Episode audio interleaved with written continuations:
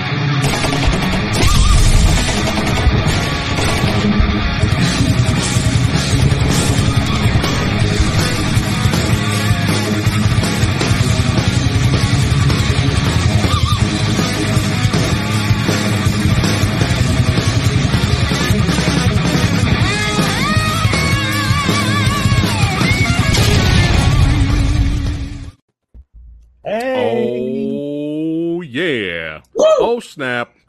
Kung Fu Santa's got the got the shirt. He's got oh oh who is who is that? Wait a minute. Superman.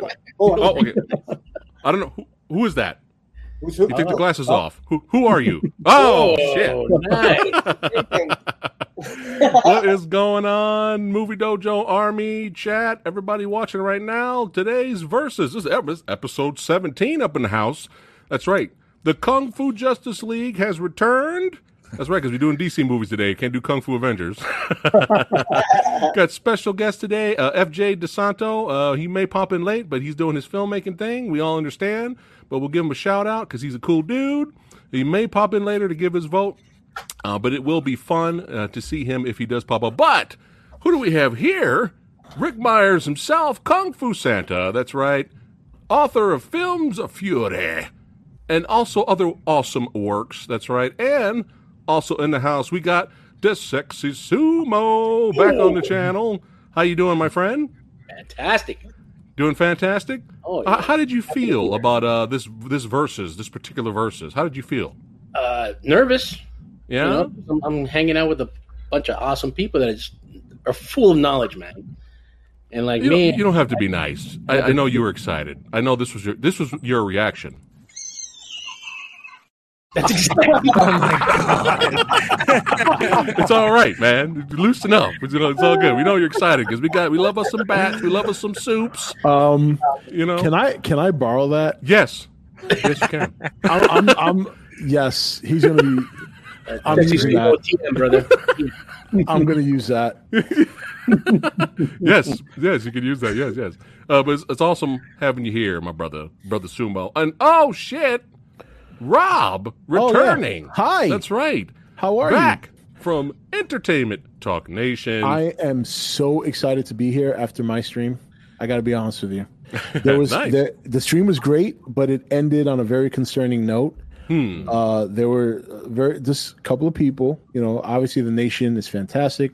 yeah. but there were some people, Mike Gonzalez, who were just absolutely brain dead, Mike Gonzalez. and some of them are present here, Mike Gonzalez, Uh huh. and they they they give me fear for the future of humanity.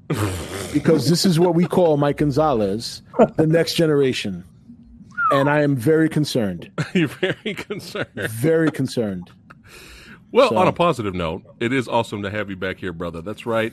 Entertainment Talk Nation YouTube channel getting getting getting popular, getting better. That's right. The view you're killing them with the views, man. You are racing Oh to shit. the top, my friend. Oh, look at that. What a surprise. Look at that big head guy. Look at that. Racing to the top. Racing to success. That's right. Keep doing your thing. That's right. And also, we got Actor. That's right. Mr. Actor here. Tony of the Dead in the house. Coming out soon with Night of the Axe 72. Not all killers can be seen. Yeah. Nice. That's right. Oh. Upcoming projects from Tony. It's great to have him back here on the channel. And of course, you know, the beloved Master of Remaster. Frank Djeng in the house. That's right. Don't forget Time and Tide is coming out from Eureka. Make sure you guys pick up the Batacity. That is Time and Tide. Damn All it! right. You know, I, I oh. this is I, I can't wait to see that stuff. Honestly, and had I known you were promoting, I gotta get send you a copy of my book, and I keep forgetting. Yeah, next time. Next time we'll Next get your time. book in here. Yeah, time. yeah. And of course, director of Blood Brothers. That's right, the filmmaker himself, Master Chaos, back on the channel. Thank you, my friend, for showing up to talk movies. And I, it looks like you're already ready and set to vote for Batman. Yeah, absolutely. That, that- that's why I it's very obvious. Block. Hey, I'm split. I'm split down the middle. I had, I had to, I had to say it. Sure you are. oh man, this is going to be a blast. This is going to be a lot of fun. And Ric again knocked it out of the park, picking two verses of two beloved movies. But these make for the best verses episodes, the ones that are really difficult to do. Uh, but we got the Movie Dojo Army in the house. Fet seventy eight, Eric Planter, John Martinez, Tyler, That's right. Goji, Alan Mullins, Boston. There's too many here. 48 badasses already watching. I'm not going to go through everybody's name, but it's awesome that everyone is here to uh, to watch it go down. That's right. Two titans are about to collide, son. Which one is the samurai gonna choose? I don't know. We got Batman tattoo over here. Oh shit! What's up? What? We got Superman tattoo on this side. Holy moly, guacamole! What's going down? We about to get into it here. So. Superman. Oh, what do you got there, Ric? You got some Look, goodies. show, show us, right? He's, or he's saving it. Okay. I feel like I'm in the wrong stream with a Captain America shield behind me. It's fine. Representing superhero movies. It's all good. That's right. So, all right, let's go ahead and get into it here. Everybody knows how Versus goes. If you're new to Versus that is watching right now, there will be spoilers. These movies have been out for a while.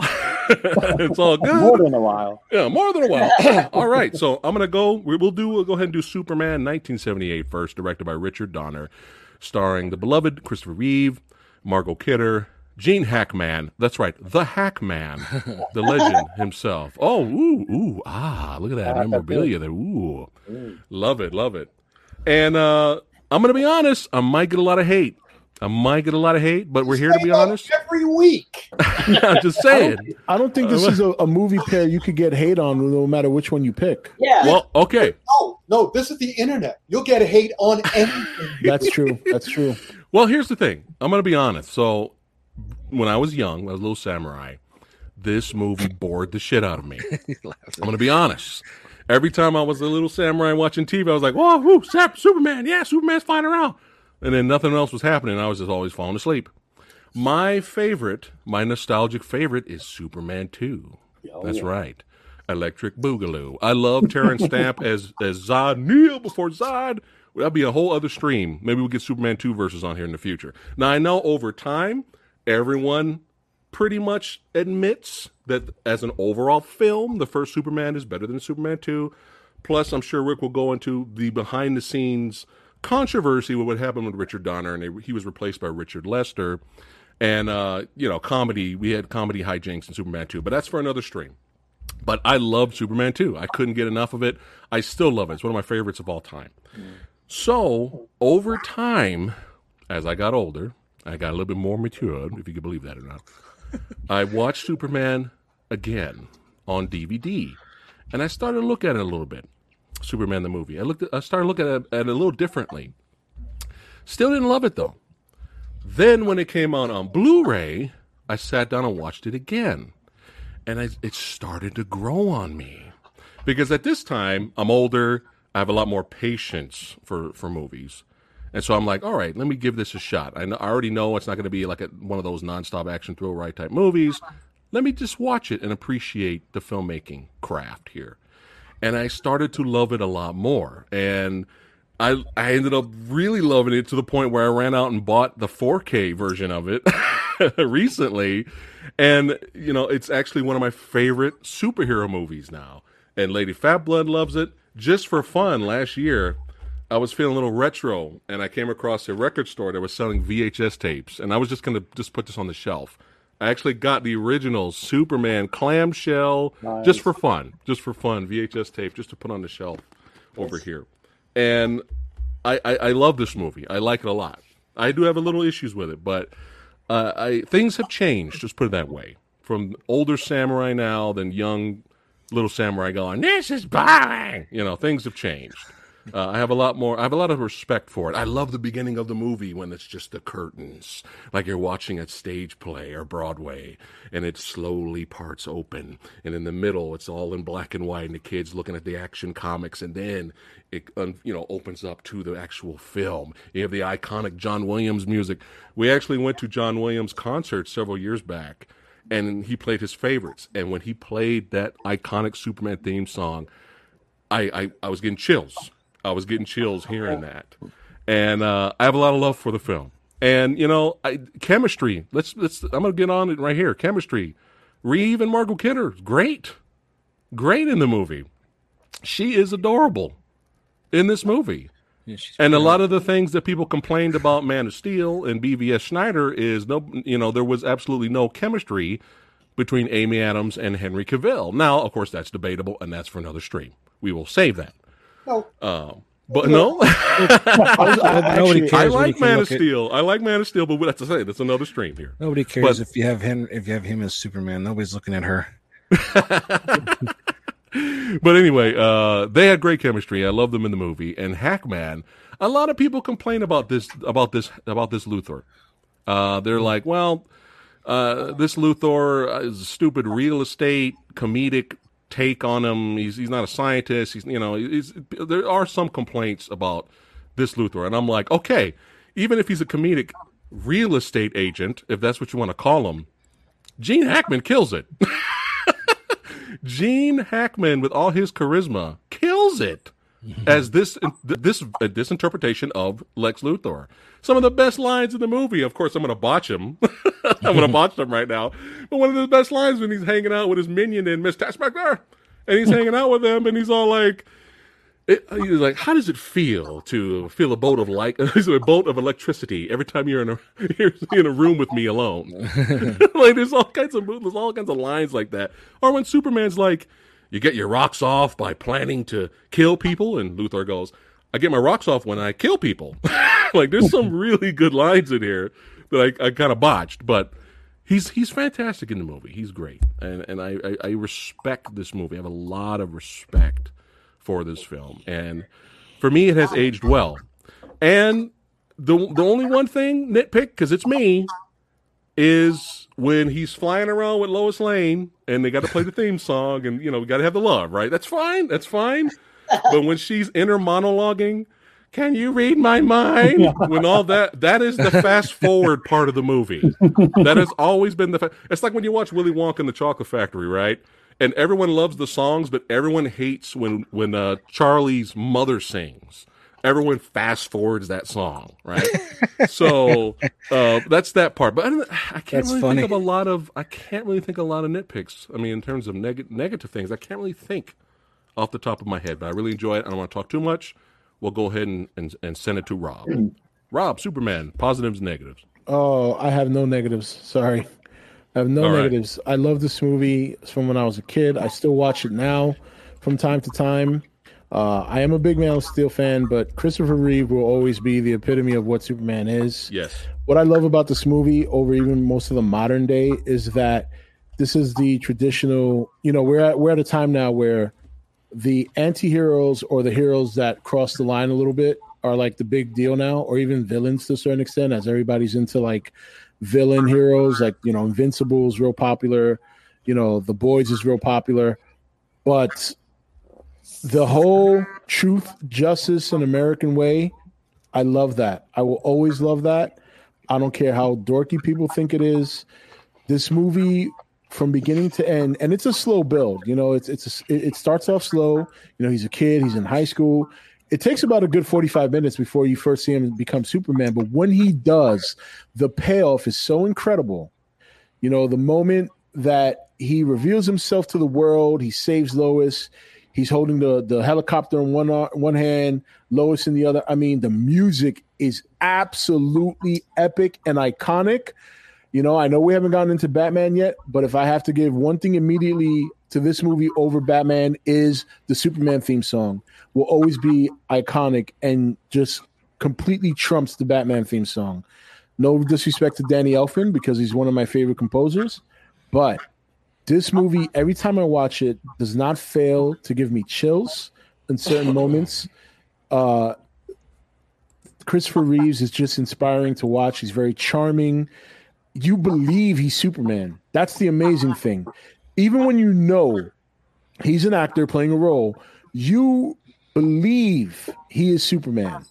Like there's nothing else, you know, and and God, you know, God bless the guy, but from that point forward, you could never see him in another role, and and that's in some ways unfortunate because you want somebody's somebody wants their career to expand, but it's hard. He did such a great job. Uh, this is just a, a movie I love to go back to a lot of times, especially with how heavy comic book movies are now. Because while I love them, they miss a lot of what this movie does that makes it work so well, which is just that that ultimate good person in the face of evil, person you can rely on, you know, a person who has the power but also has the compassion to do the right thing. You know, um, I think we lose a lot of that now even in even in entertainment. So it's always a movie I like to go back and hark on. You know, in terms of the characters, I love. You know, I, uh, uh, uh, Mr. Luthor, Mr. Luthor, love that. Um, and it's surprisingly there's some shots in this movie that are, you know, even when you consider how, I guess if you want to call it kid friendly, I mean they show Soup's wee wee when he's a baby, right? You would never see that now. Mm-mm. Um, that one scene where uh, he goes to uh, Luthor's hideout, and then the guy tries to follow him, and he's standing in front of the platform, and then it pushes him out. I mean, that's a pretty grotesque death. You know what I mean? So there's Yeah. some some slightly dark elements here when you when you think about that, and then what happens at the end? You know, when he when he flies around the world, and and you just get a, a that that fire. You know, you you see the level of his power and what he's able to do. I mean, Superman is my favorite DC comic hero, and this is the reason why. This is the movie that got me into Superman, and I've never looked back since. It's one of my favorite superheroes. Nice. All right, Tony. Ditto. All right. Um, Very eloquent. yeah. uh, to be honest, this is like my least favorite of the original fours. To be honest, um, Okay. the part where he like screams because of Lois and that that part gives me chills. yeah. Like you can feel his pain and everything. Oh, yeah. like yeah. that's like like awesome um i think what i i know rob said about like you know you know the goodness and everything i i'm more for the the newer stuff where it's like not so goody two shoe you know Okay. um I I'm, I'm one of those people that said they found it boring, you know, Okay. because the beginning it takes a while to get to it. Not that I don't like the movie, but it's just not one of my favorites. Um, Okay. I've always been. I always I was told my wife today about it. I said about part three, where the machine brings that girl into the into the machine, turns her into a robot. That freaked the hell out of me when I was a kid Oh yeah, that was nightmare. like that scared the shit out of me. Like, oh my god! But and I, I do like Gene Hackman as him is like I, I like I like seeing different interpretations of characters. Like I like him as as uh, Lex Luthor. Um, I didn't really see um, Superman Returns too many times to like really compare to uh, Kevin Spacey, but like I like uh, what's his name in the as um, as Lex Luthor now in um small um, um the hell's his name? Was that from the, from the Arrowverse? Is that Michael Yeah. Rosen- Who is it? Michael Rosenbaum from Smallville? I like uh, Michael Rosenbaum is my favorite, but I'm I'm like the guy from uh, Two and a Half Men. Ferris He Bueller. He not played uh, he played Lex Luthor's nephew in the fourth movie, right? Yeah, That yeah, actor? him, him. He does a, phen- a phenomenal job as well. So I like seeing different Gene Hackmans. Uh, it or different Gene Hackmans, different uh, Lex Luthors. There's more than Um, one. There's more. There's there's all, a whole bunch. There's a whole multiverse of them. Um, but yeah, I mean, I Christopher Reeve is to me Superman. I will agree with that.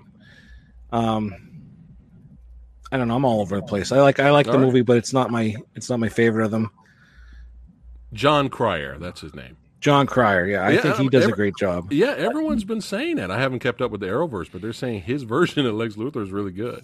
Yeah, That's pretty cool. like So the you- part where so you think that they're going to turn, like you could trust them, and it's like you know that you can't trust them.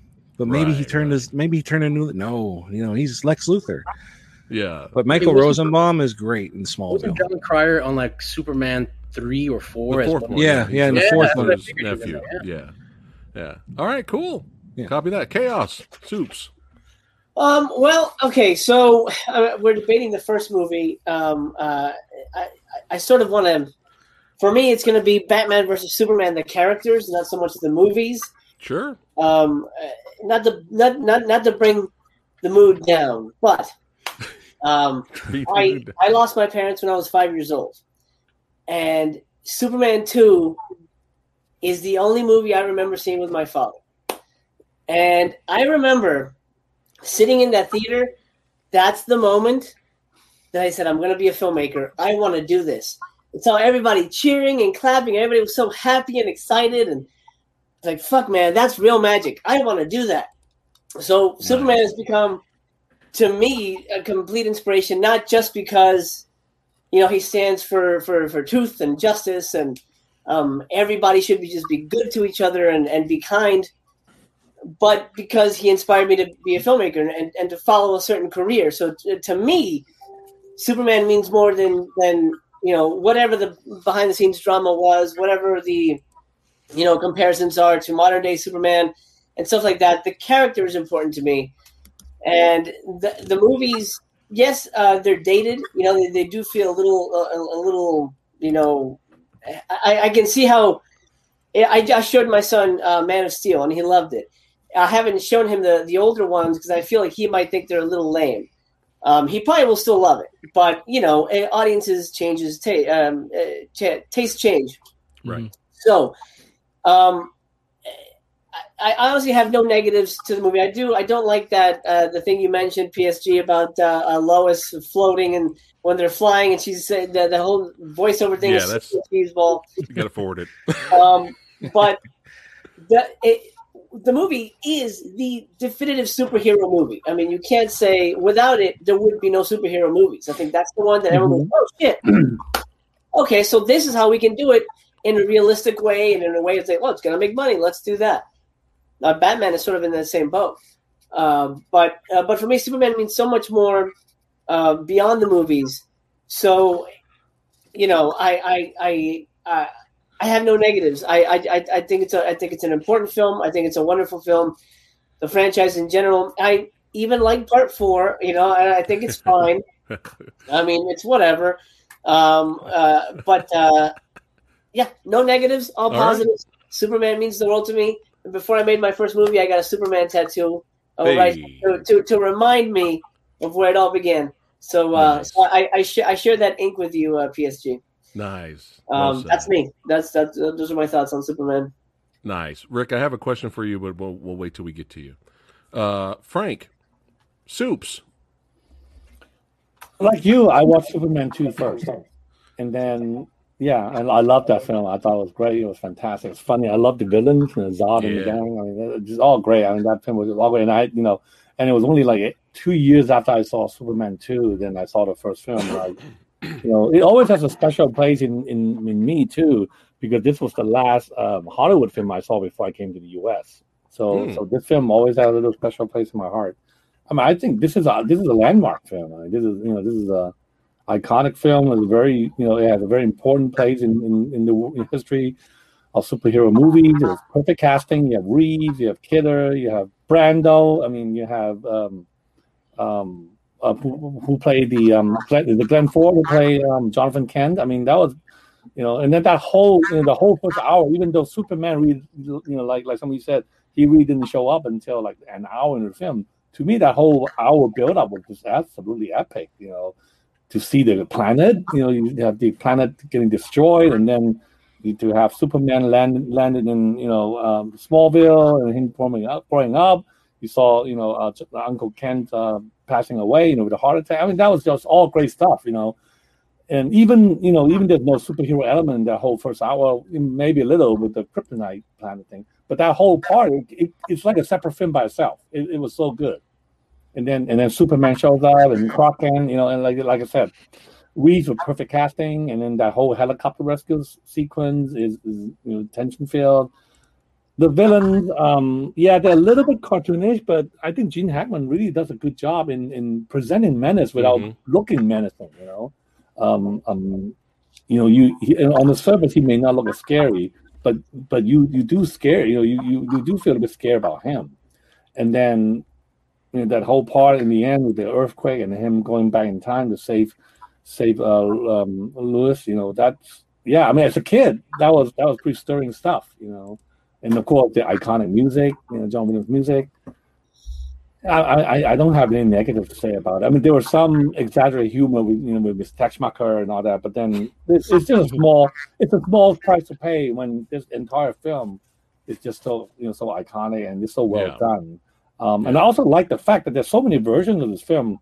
You know, I have the 4K, I have that that whole box set, but then you, know, you also have this one, right, with the TV cut, with the you know this special edition cut. So it, it kind of makes it really special. It's like you know, this is an epic film. You have all these different lengths, different versions, and you know, I just cherish watching all these different versions, seeing, oh, this scene was here, this scene was there. So it's almost like every time I rewatch this film, I see something new. And and as much as I I even like Superman Returns, to be honest with you, I thought that's actually a, a pretty nice film. I, I know Ric will be. I know, I know. yes. And and I'll be honest with you. You know, I think the flying scene in Superman Returns, is, I actually prefer the flying scene in Superman Returns a little bit more than the flying scene here. Uh, like like Samurai said, you know that part that, where Margaret Kidder little you know voiceover thing, corny. But then you watch you know you watch that flyover scene in Superman Returns, it, it kind of tucked my my heartstrings when remember when they flew by her house and then she you know she saw her house with the airplane and stuff. That, that to me that that was that was actually a very nice touch, and and that whole scene was just so well done, the music and everything. But yeah, I mean, this film, no question about it. I mean, this is this is an important film, and and to me, still the, the best of the four. I mean, not best of the four. I think Superman two is equally good, uh, equally entertaining. Yeah. But I mean, this film, is, without this film, we probably wouldn't have all these superhero movies, you know, right now. So it's true. Yeah. yeah. Mm-hmm. Awesome. Did anyone else enjoy the interview scene? I, I, I, did. I thought it was pretty good. I like that part. I, I, I, am surprised. I ended up liking this scene a lot more uh, than usually a scene like this. I wouldn't care, but I actually enjoyed that scene because it was like, oh, we got some we got some jokes in here for Mama and Daddy. I see. like Superman was Superman was a little pimp right there. He's like, you got, you got a man, you got a man. He's like, I mean, you got a woman.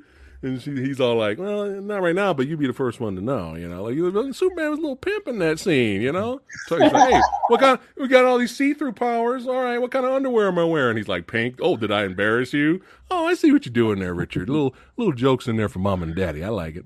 yeah, but it was it was fun. But that but that Ric, that what that scene after the interview where he flies away, and then the camera turns and then it follows Lois in her apartment, and then Clark is at the door. It was one. That was like one take. Yeah. How they didn't even know how they did that. He's man. That's how they did it. that was pretty magic. impressive, though. Yeah, magic. magic. All right, Sumo.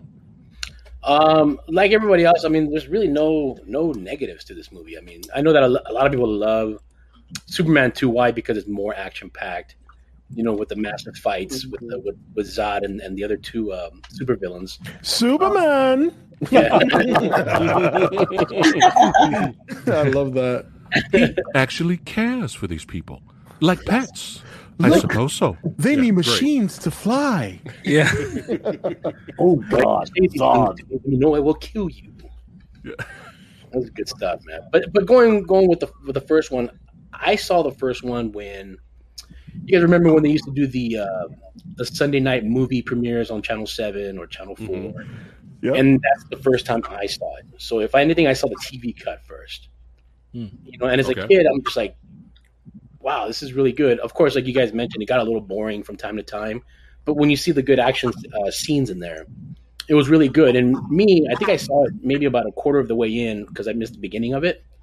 So watching it on Blu-ray eventually, I, I, ended up liking the whole intro, even though the like they made it look like the old the old comic book funnies, right? Whereas it's just mm-hmm. one regular square screen showing the black and white kids getting the comic books, and it's giving that old voiceover with the the radio show guy, right? Ah, look at here, Daily Planet, ah, ah, ah. you know, like that. So watching that was really neat, and then of course when it pans out, and then you hear the beginning credits of the song playing, and it seemed like the credits went on for like twenty minutes right? It just went on forever until finally they, they went to the scene where where Marlon Brando and given you know talking uh, doing the trial for Zod, you know, which was really cool because you get to see Zod before he makes his appearance on part two. It was really cool. Um, did it have any flaws? I mean, it wasn't a perfect movie. You know, it was 1978, practical effects. I, I love the fact that it's all practical effects, right? No CGI back then, really. Uh, a lot of miniature sets, you know, and then going forward to Batman, eventually the, the sets get better, right? The little midget, yeah. and then of course Peter Jackson blows everybody away with the miniature sets, but that's that's a whole other thing. Um, some of the skills were a little off, you know, like the scene where they finally launch um, Kal El on the little pod. You know, it, it, it seemed like the, the, the pod itself was way bigger than the actual dome they were in. You know, because it was flying away, and I was like, "Well, that's kind of weird." Um, but other than that, um, some of the scenes, uh, it's funny when the, the whole the running scene you showed, where um, Clark Kent was running against the train. Mhm. It reminded me a lot of the. Um, yeah, it reminded me of Wonder Woman eighty four. That's exactly how she was running in Wonder Woman. 84 Yeah, that's true. you know, and that, that's I mean, like, mm, why? You know, with, with the whole God, you that know, movie's so bad. uh, you know, but the fact that we're so advanced in, in, in the special effects market, you would think they would do a better job with the run.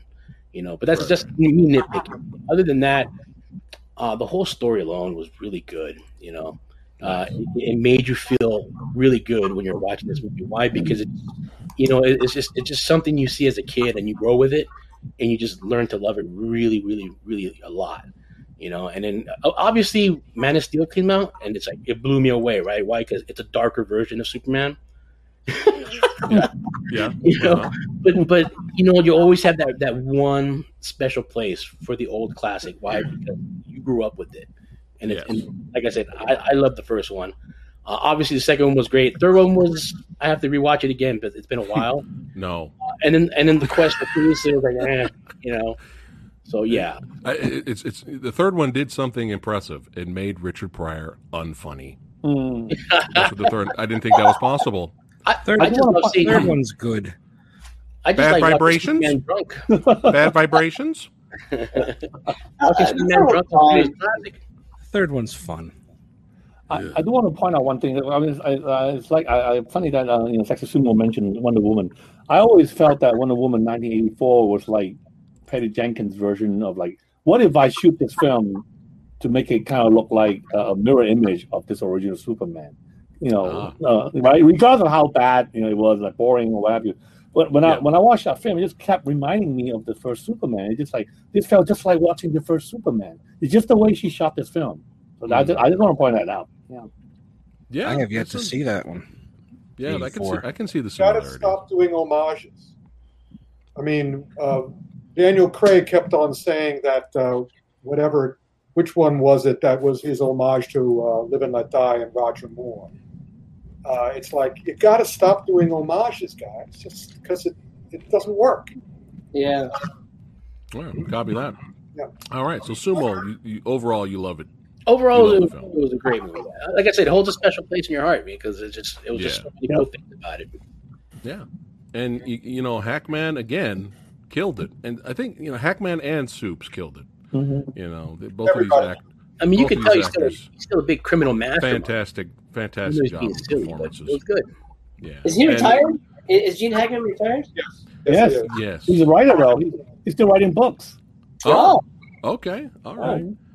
Oh. Uh, but you got to love. Uh, he he did he, he knocked it out of the park with with both characters.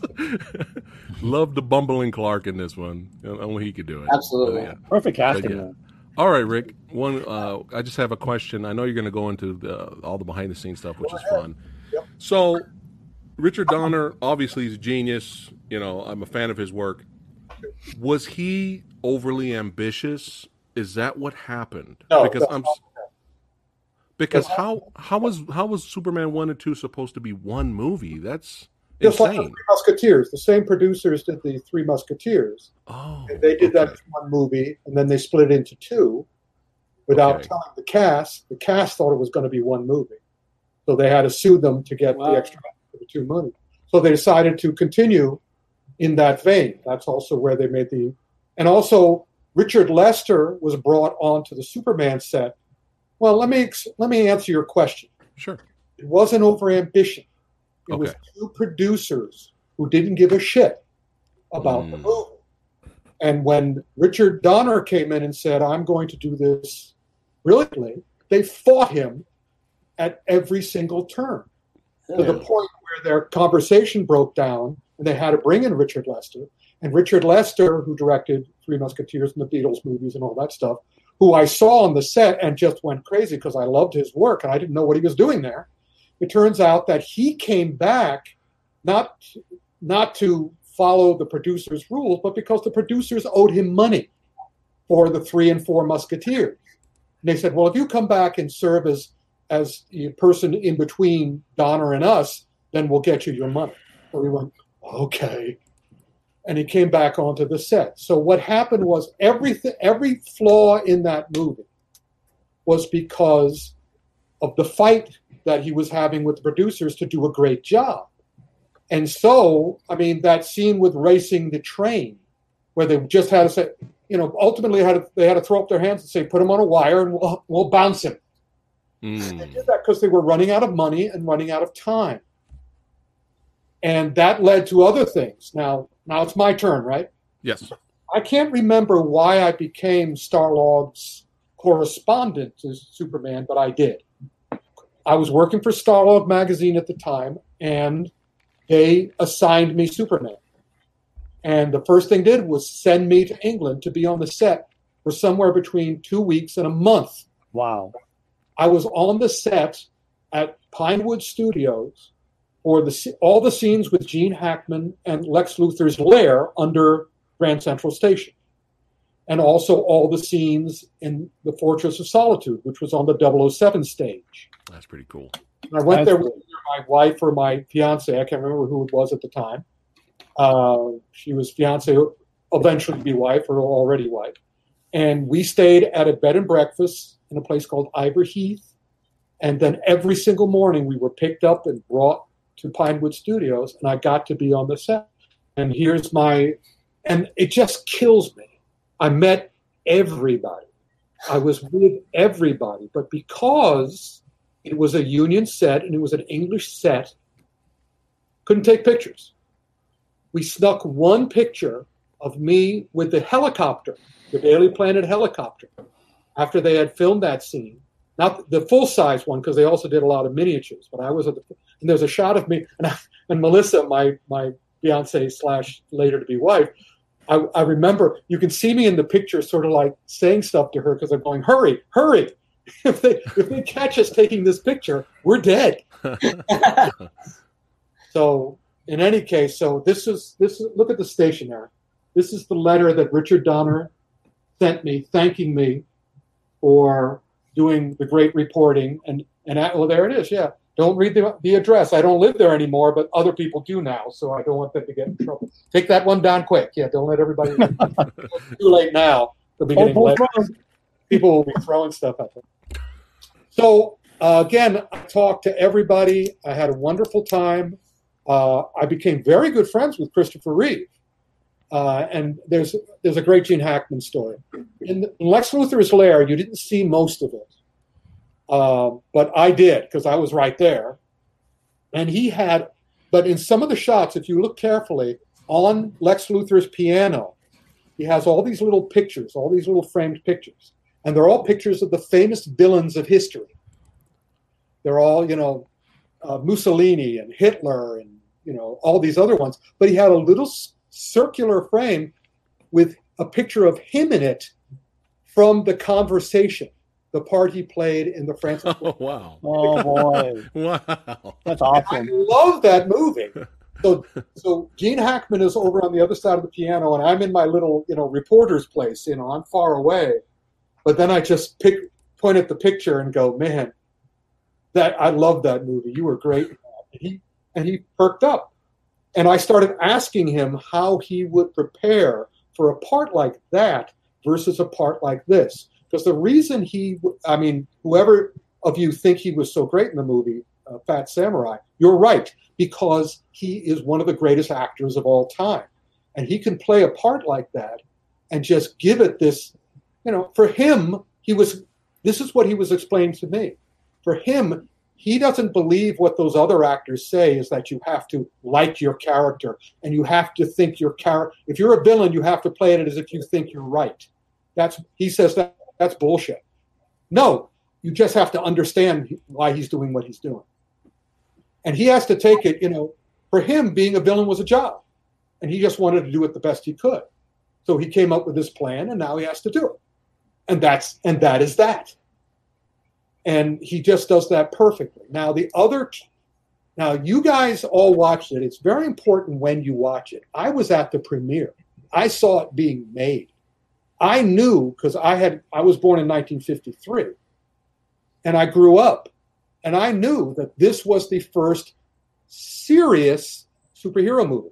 there had been other Superman movies. There had been the George Reeves Superman versus the Mole Men. There was the serial back in the uh, 40s.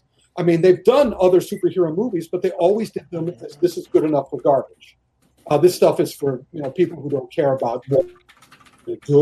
You know, we used to have a we used to have a great game that we would play when if the studios back in the 40s took superheroes seriously, who they would have really cast. You know, Humphrey Bogart as the Joker, Cary Grant as Superman. You know, if they had done it legitimately. But this was the first one serious. And the thing that I loved when I came onto the set is all over Pinewood Studios, Richard Donner had put up huge banners, not little signs, huge banners that said verisimilitude. You know what that word means? That means make it real. Do it as real as we can. So I saw that and I'm just going, oh, this is going to be so great. Finally, the movie I've always waited for. And again, all the flaws were become because of the rushed schedule. Now, I'm watching the Lex Luthor sequences. I'm it's blowing my mind. I said this is going to be the greatest ever. Because when I was at Lex Luthor's henchman was played by Peter Boyle. The mm. guy who starred, who co-starred, Peter Boyle, the guy who played young Frankenstein, who uh, Gene Hackman had a cameo in as the blind man. I said, it's a reunion of young Frankenstein. and Peter Boyle played this big, hulking, silent henchman who was just amazing. And it was perfect because Luthor was a talker. The henchman, I forgot his name, it wasn't us, didn't talk, never spoke, just was like dangerous. He was Frankenstein. Hmm. Yeah. And it was perfect combination. And I'm going, this is just, this is And I'm in Christopher Reeve's New York apartment the day before the movie premieres. And we're talking, we're having a good time. I love Christopher Reeve because he had been waiting for being a star his whole life. And he answered every question I had as if he had already asked himself that question multiple times. He had the answer ready. And so it was just great to be in the apartment. It was just awesome to see him. He had all his books and it was it was a great New York apartment and all this stuff. And I just, at the end, because I had spent all that time with him on the set as well. First time I met him, he was getting his body makeup done. So he comes out with the t- with the um, with his robe open. So you know, I see the whole Superman thing, and there's Margot Kidder, and there's all, and there's uh, what's what's who played Miss Teschmacher? I'm blanking on her name. What was it? Miss, but whoever played, she was there yeah. too. Valerie Perrine. Valerie Perrine. Okay. Perrine. And she was awesome. And he comes up. So we got along great. And at the end of that interview, because I knew, and I just said, you know, after the premiere tomorrow, we're never going to see each other again. and he went, oh, no, don't be ridiculous. We'll be. We never saw each other again. Oh. I saw Richard Donner again, and I asked him all the questions you asked. For instance, I went to the premiere and I loved it. No, I really, really, really, really liked it. I just thought it was, was great. I thought it was great. I did not love it for a mm. couple of reasons. Number one, can you read my mind? I yes. asked Donner, why didn't you have someone great sing that? She doesn't have to say it. It just has to be in her head. She must she can hear it like music. If they had with Richard Williams' music and, and those lyrics, and you would have gotten someone like Maureen McGovern or Cher or anybody to sing that song, classic, Oscar winning. And he said we didn't have time. That was after that was afterwards. We had it had a rush, and that was that was a flaw, but not the flaw that Otis was. Otis. Now the problem, Otis, you know, if Otis had been Asperger's, if Otis had been uh, on the spectrum, that's one thing. My father was the Northeast Regional uh, Northeast Regional Associate. No, what am I saying? He was the vice president of the National Association for Retarded Citizens. My father worked in mental health, retardation, and mental illness his entire career. I grew up amongst what it was known at that time as the trainably retarded. These were all my friends. They were all wonderful Forrest Gumps. They didn't have this ego and this attitude. So if Otis was even like that, that would have been fine with me. But I can assure you, having met everybody on the spectrum and met everybody who was considered mentally handicapped, Otis does not exist. No one like Otis ever has existed, ever will exist. He was a totally false fictional character in a movie that was otherwise totally realistic, except for him. But I liked him. you could like him, but that was not what I wanted, and that was Right. not what was a and that was not what should have happened. If you're going to make a movie ver- with verisimilitude, I love Ned Beatty. I think Yeah. he- I've met him a bunch of times. He's an awesome actor, but again, he came in at the last possible second, and by that time, everyone on the crew just could not care less. Just get this thing done. It's, it was a, it was like they were all shell shocked. It was the end of a battle, and they were just having a terrible time. The other thing that was an issue was for me, the ending was flawed because that was not supposed to be the ending. That was supposed to be the ending for part two. Okay. Oh, questions about that. Yeah. Okay. Everyone. He had to rush it for this one, and he wasn't able to do what he wanted to do, which is what I wanted him to do, which was you may have noticed at the end of this movie, he goes back. He doesn't turn back time. If he had turned back time, that would have been good because I had been already writing my science fiction novels and my science fiction film book. He negated time.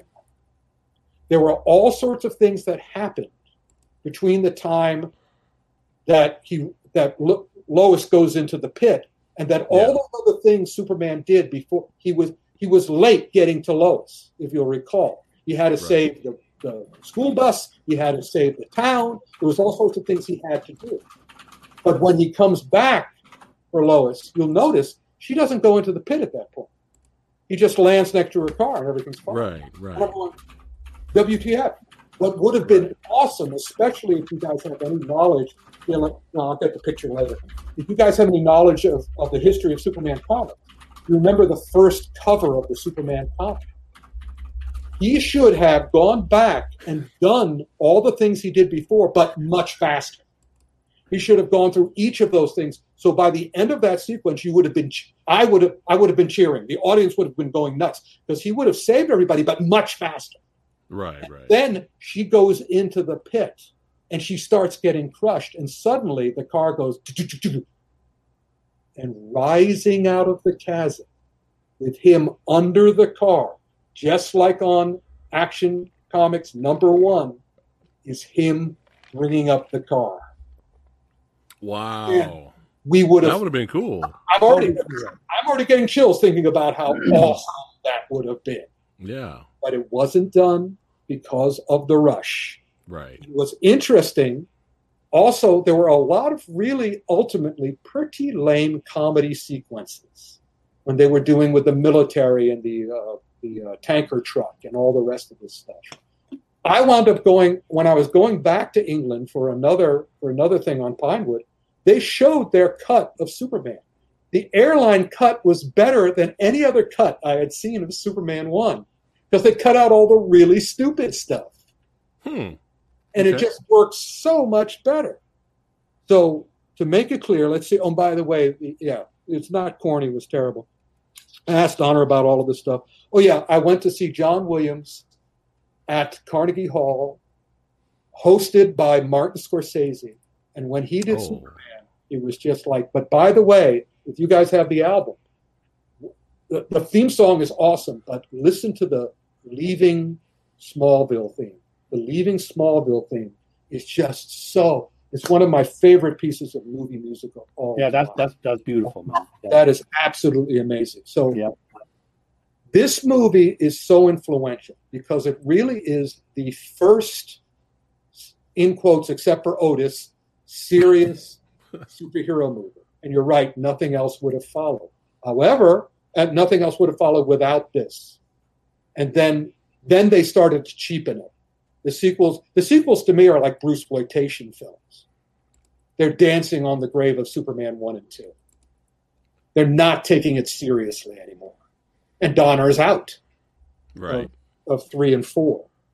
And it's now let me see, do I have any other notes of this? Uh, yeah, no, that's pretty much. If you have any questions specifically about, oh yeah, the premiere was was awesome, but I was pissed. And what's awesome, also what's awesome about this, is that this movie, just as it created Clark Kent, that's why I love having this and doing this, because Superman the movie created the Ric you know today. Because without Superman two, I would not have been sitting in Larry Hama's office at Marvel Comics complaining bitterly about how no studio takes superhero movies seriously.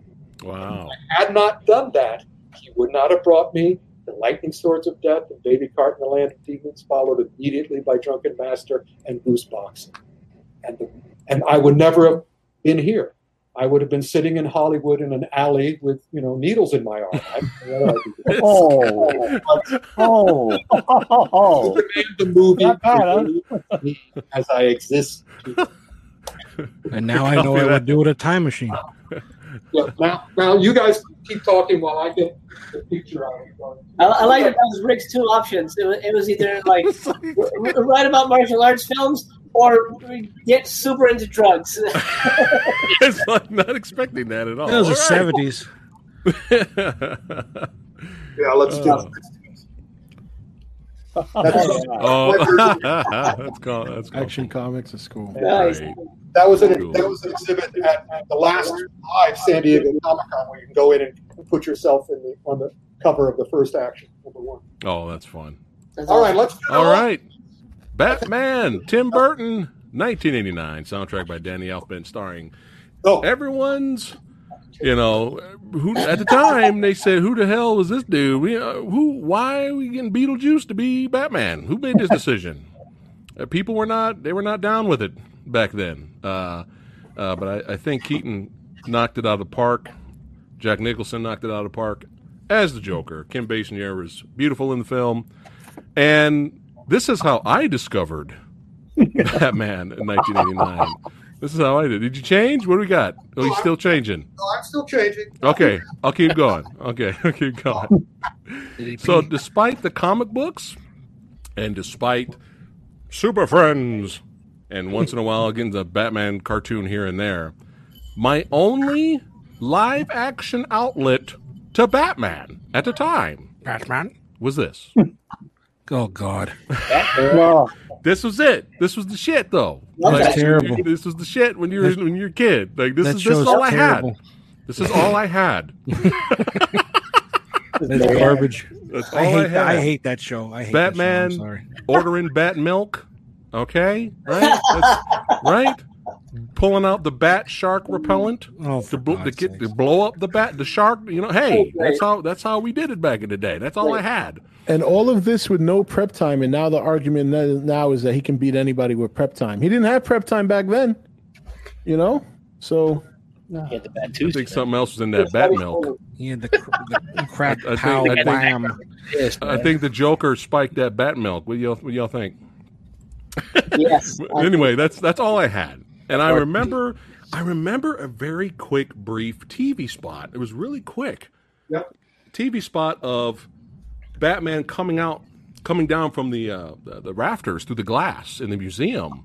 And it was really quick. So I didn't really get a chance to see it and I was like, "What is that?" That's all I seen really. I didn't really know what it was. I was like, I kind of look like Batman. I didn't know what I I didn't know what I saw.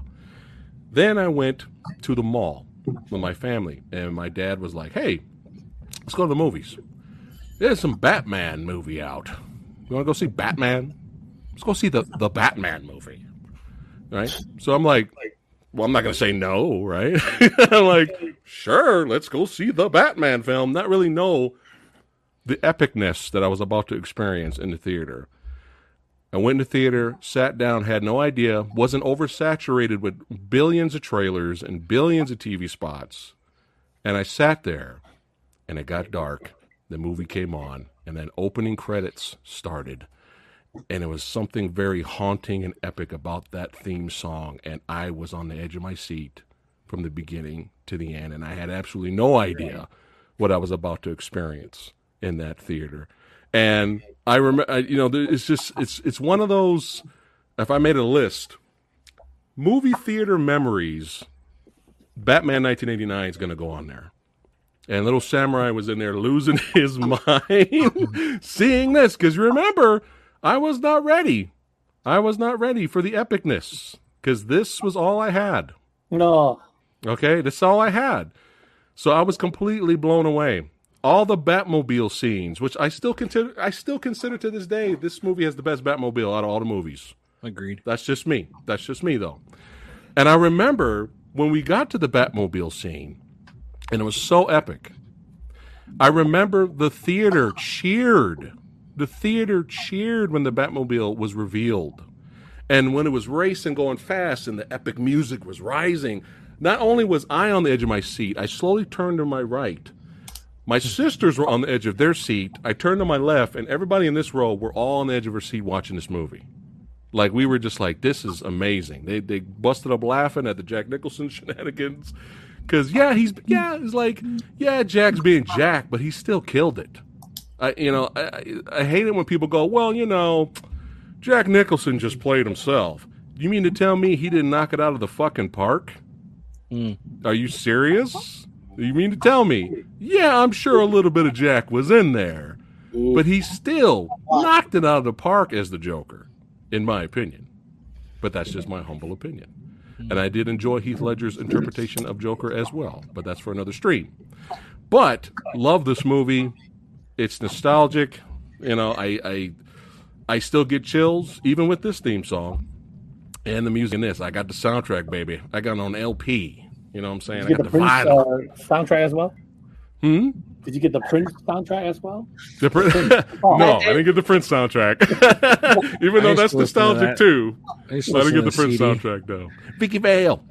You know, it's funny. Vicki Vale. Back then, you wouldn't watch. You didn't watch trailers for it. Now you review trailers. I know. Times have changed. Yeah. Times have changed. Now But it's we not my fault. Trailers are everywhere, man. That's just how it is now. I could- Uh, but could yeah. I absolutely love the film. And you know what else I liked about the film was Batman got his ass kicked.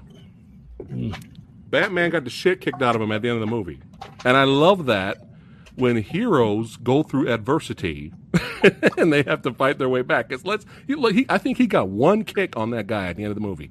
He got one kick, and then he, then other than that, he got beat. He got beat down, man. That guy beat the shit out of him at the end. That was that was great.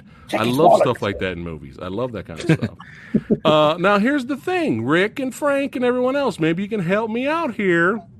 But one of the main negatives for BVS and the Snyderverse of Batman, people lost their shit and complained about why Batman is killing people. Uh, did they forget about this film? I think they forgot about this movie Yeah. because Batman kills motherfuckers through this whole movie. Yep. Yeah, I I don't, know think why everybody get so forgot bent out of about it. about that. Yeah, I'm I'm for both. I'm for I'm for the Batman that doesn't want to kill. I, I I'm for perfectly fine with that. That's what I grew up with.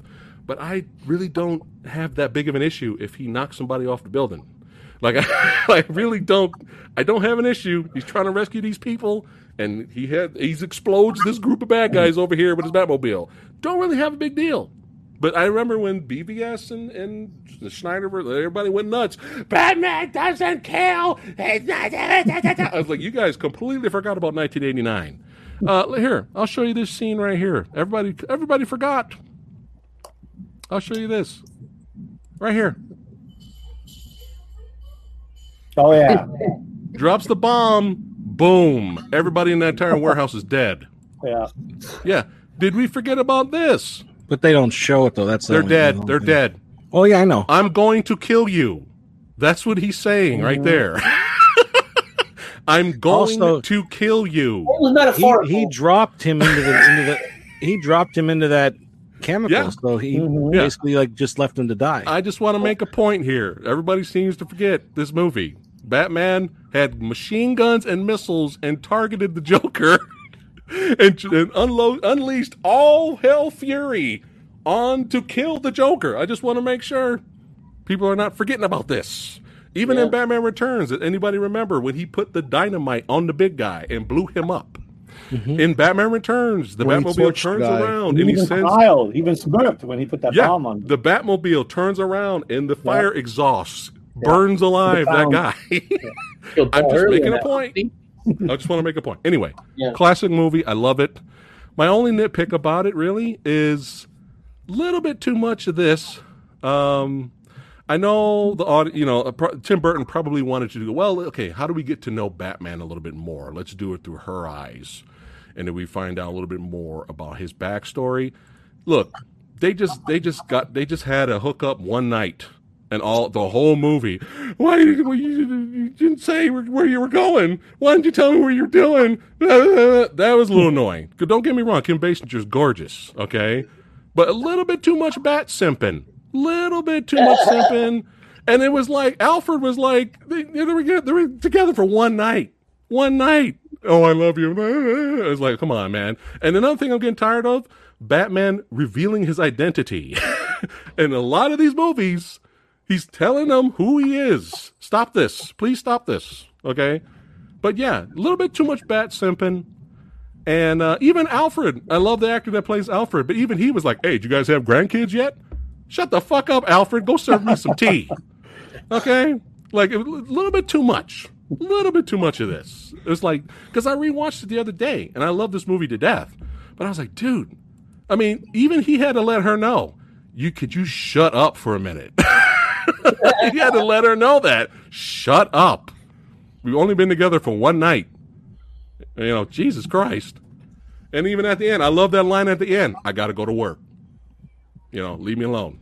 I got shit I got to do. Maybe later we can talk about having brunch. But right now, people are dying. People are dying right now. I got to save the day. I got to go to work. Love that line. All right. Love the movie.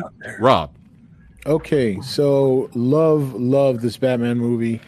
A uh, lot of great, like, action sequences. For the time that it came out, a lot of this stuff was like, you know, just groundbreaking. I mean, the special effects in this movie still holds to today. The Batmobile is my favorite Batmobile of all the Batman movies. Yeah. Um, you know, it this this uh Michael Keaton did an excellent job. I do remember all the hostility towards him being selected as Batman. I remember that and he just killed it. It's amazing how a lot of these actors get criticized when they get you know, they get picked for a role Nobody gives them an opportunity, and then when they see them, they finally fell in love with them. Same thing happened to Ben Affleck. Uh, same thing happened to Gal Gadot. You know what I mean? So uh, this movie made me a huge Batman fan. Uh, I'm talking like I was like 12 years old when this movie came out, and I was telling you know uh, one of my streams the other day we were talking about Batman, and I said how after this movie came out, I was wearing Batman shirts, Batman hats, I was wearing even a fucking fanny pack with a Batman sign in front of it. I mean, I was all batted out. And one of the things I love about this movie is not only it, it, it's a very dark movie, but it does have some pretty funny moments that actually work very well despite the tone and the ambiance. Uh, Jack Nicholson obviously provides a majority of that, but even when you first meet Bruce Wayne, you know, very charming. This is why Michael Keaton is one of my favorite. Is probably my favorite Batman because he does both Bruce Wayne and Batman very well. He does them both very well, you know. And I like when he first meets Vicki Vale. You, you could tell he's into her, and and he's got the smile. He's being the playboy that he is, cracking jokes, you know. Uh, but there's still a sense of humility there, despite the fact that he's a big time rich billionaire playboy. And then you know, but you get to see that dark side, that tragic past. You know, um, that's more impactful in this movie than it's been in any other movie after this. Not only because they've overdone it, but just because um, the way they link it to the Joker. You know, I guess that's one of many origins you can go with, but they decided to do that for this movie. Uh, Jack Nicholson does an excellent supporting role, but what I like about Jack Nicholson's role is he's so gravitas in this movie. But when he's with Michael Keaton, he he reins it in he doesn't steal the the light. You know, it's almost like he understands that Batman's a star, And when I have my moments alone, I'm going to steal the camera. But when he's on there, I just, I mean, maybe people would disagree, but I just kind of feel like there was a certain sense of professionalism that Jack Nicholson brought to this role that I don't think a lot of people recognize. Because when you have a role like that, it is very easy to steal every scene you're in, even with the main star. Heath Ledger did that, you know, um, and that's not a bad thing because at the same time, I also think that Christian Bale is the worst Batman ever. I get a lot of criticism for that, but to me, he is the worst Batman. What, what made those, agree. What made those movies good was everything surrounding Christian Bale. So, um, but this movie was uh, this movie was groundbreaking. I remember when I went to see it, this was you had never seen some of the things done that were done in this movie. The Batmobile alone was a feat that was a success. You never saw any cars like that in cinema. Anything remotely close, and it holds up to this day. I would drive this over the Tumbler any day of the week. I really would. Uh, so I think everything about this movie is great. Much like Superman, it is hard to find anything negative about this movie. Um, if if I had to nitpick, the only thing would be is that the ending. You know, you always expect this big fight between the villain and the good guy, but this good guy obviously overpowers the villain. I think that's one of the reasons why that one henchman kicked the shit out of Batman before he got there, you know. but and the music is good too. Again, I know yeah. what I was saying about the Superman music, but that's not to knock this music. It's just that that one is more iconic, but that doesn't take anything away from the soundtrack or the the sound score of this movie is fantastic. Soundtrack that leaves a lot to be desired. I like Prince. I don't like his songs in this movie. Trust. And last, last, lastly, I would say that the final action sequence with the Batwing was my favorite part. And it's uh, when he goes up and he rotates the ship to dive, and you see the bat signal against the moon. Oh, look at that! You got it. That Batwing design is still my favorite bat plane of all the ones we've seen. It's better than one in Batman versus Superman. It's better than the shit that came up with with neon lights later. the Batwing, the Batmobile Batman, the suit, everything, uh, and of course the iconic line that they repeat over and over now: "I'm Batman," and uh, no one did it better than Keaton. And as much as I I loathe Batman movies now because they're played out, this movie I will never get tired of, and I just love it. It's a fantastic, fantastic adventure with a solid story, great casting. I really have no complaints at all. Nice, nice. Uh, Frank, let's see here. There was a comment here. Uh, thanks, Simon, for the for the donation for supporting the channel.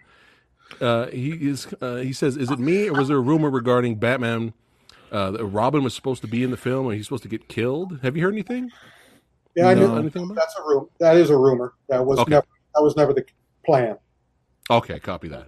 All right, chaos. Uh, okay, me. Okay, here we go.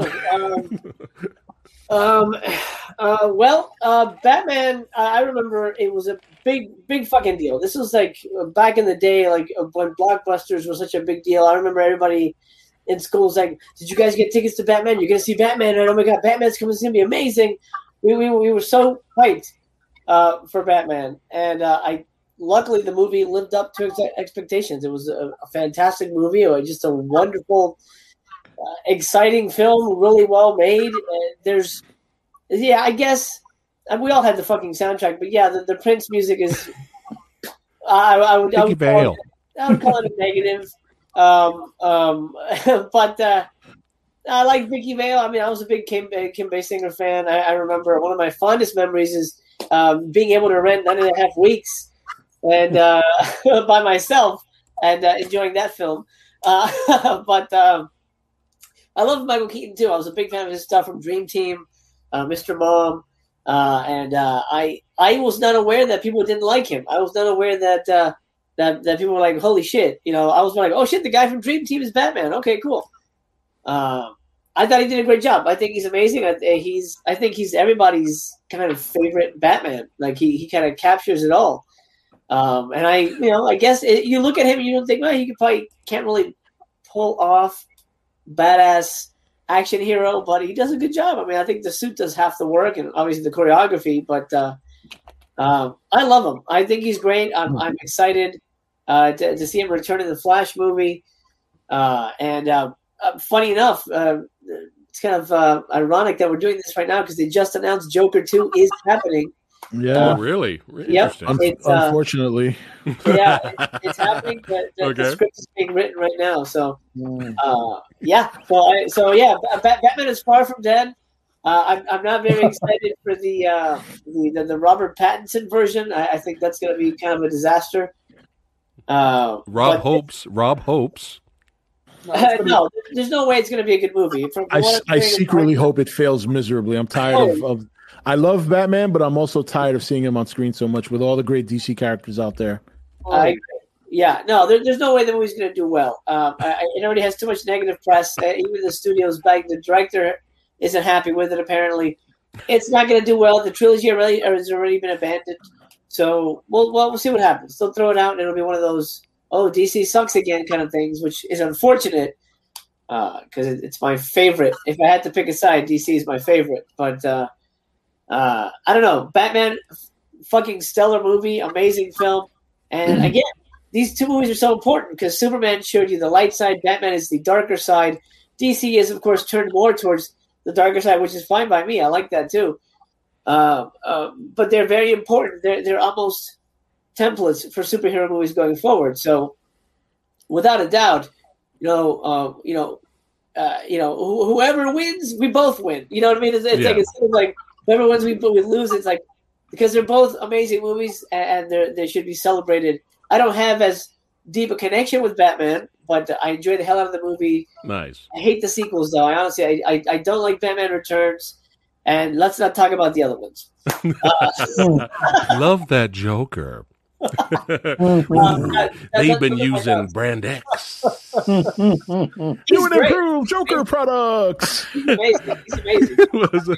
Was it- But he's They basically to- being Jack Nicholson. Like that's just him. They just put makeup on his face and go go action.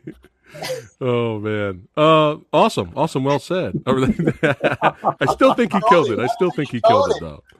All right. Tony, uh Tommy, uh what do you know about I don't know anything about Really? Well, how about a little you and me? oh, you're insane. I thought I was a Pisces. Come on. Wow, Courtesy. Wonderful. Oh, I I have a great memory with this movie too. Um not so much for my cousin because we were waiting for him to go to see this movie.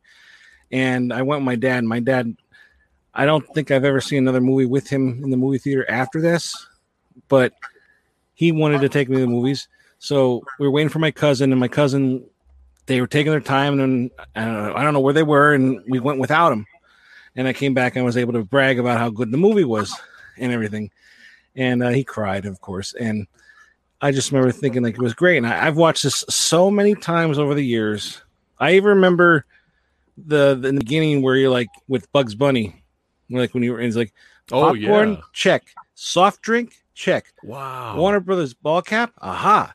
You can't watch a Warner Brothers movie without a Warner Brothers ball cap. Oh my well, god. listen, Doc. What if they ordered a Warner Brothers ball cap so they had it next time? Well, uh, here's all you have to do, folks. Just send for this, Oh, the new Warner Brothers catalog. And then I used to, I knew, I know the whole thing. I like I've seen it so many times, and uh, never order anything out of it though. But Yeah.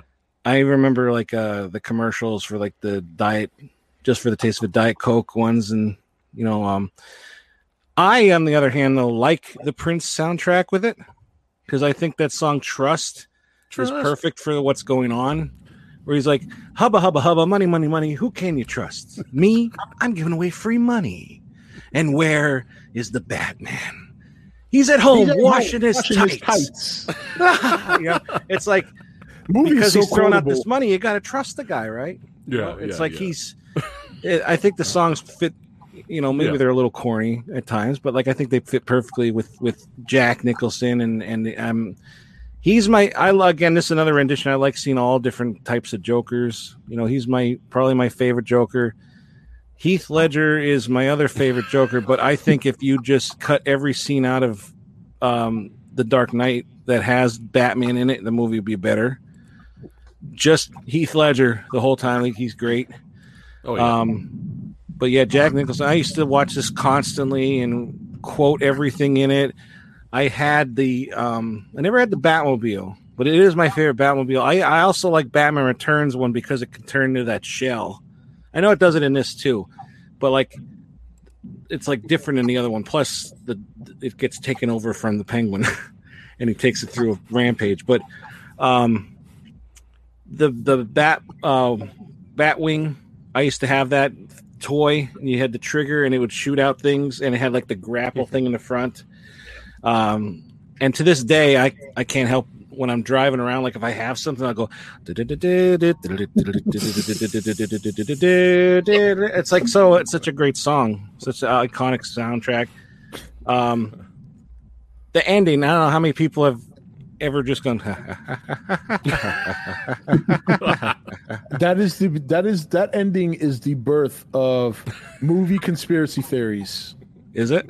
Yeah, because of the death notes, people were like, "Oh, he didn't really die." People were saying he jumped out of like a, a fake suit halfway down, and or that he. It's crazy theories came from that.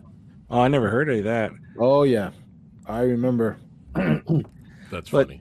I, again like I, you know he does Batman does kill in this, which Sam I pointed out, which I never really thought of. Like I just thought he, you know, because you don't actually see them dying, but you see they're probably going to die.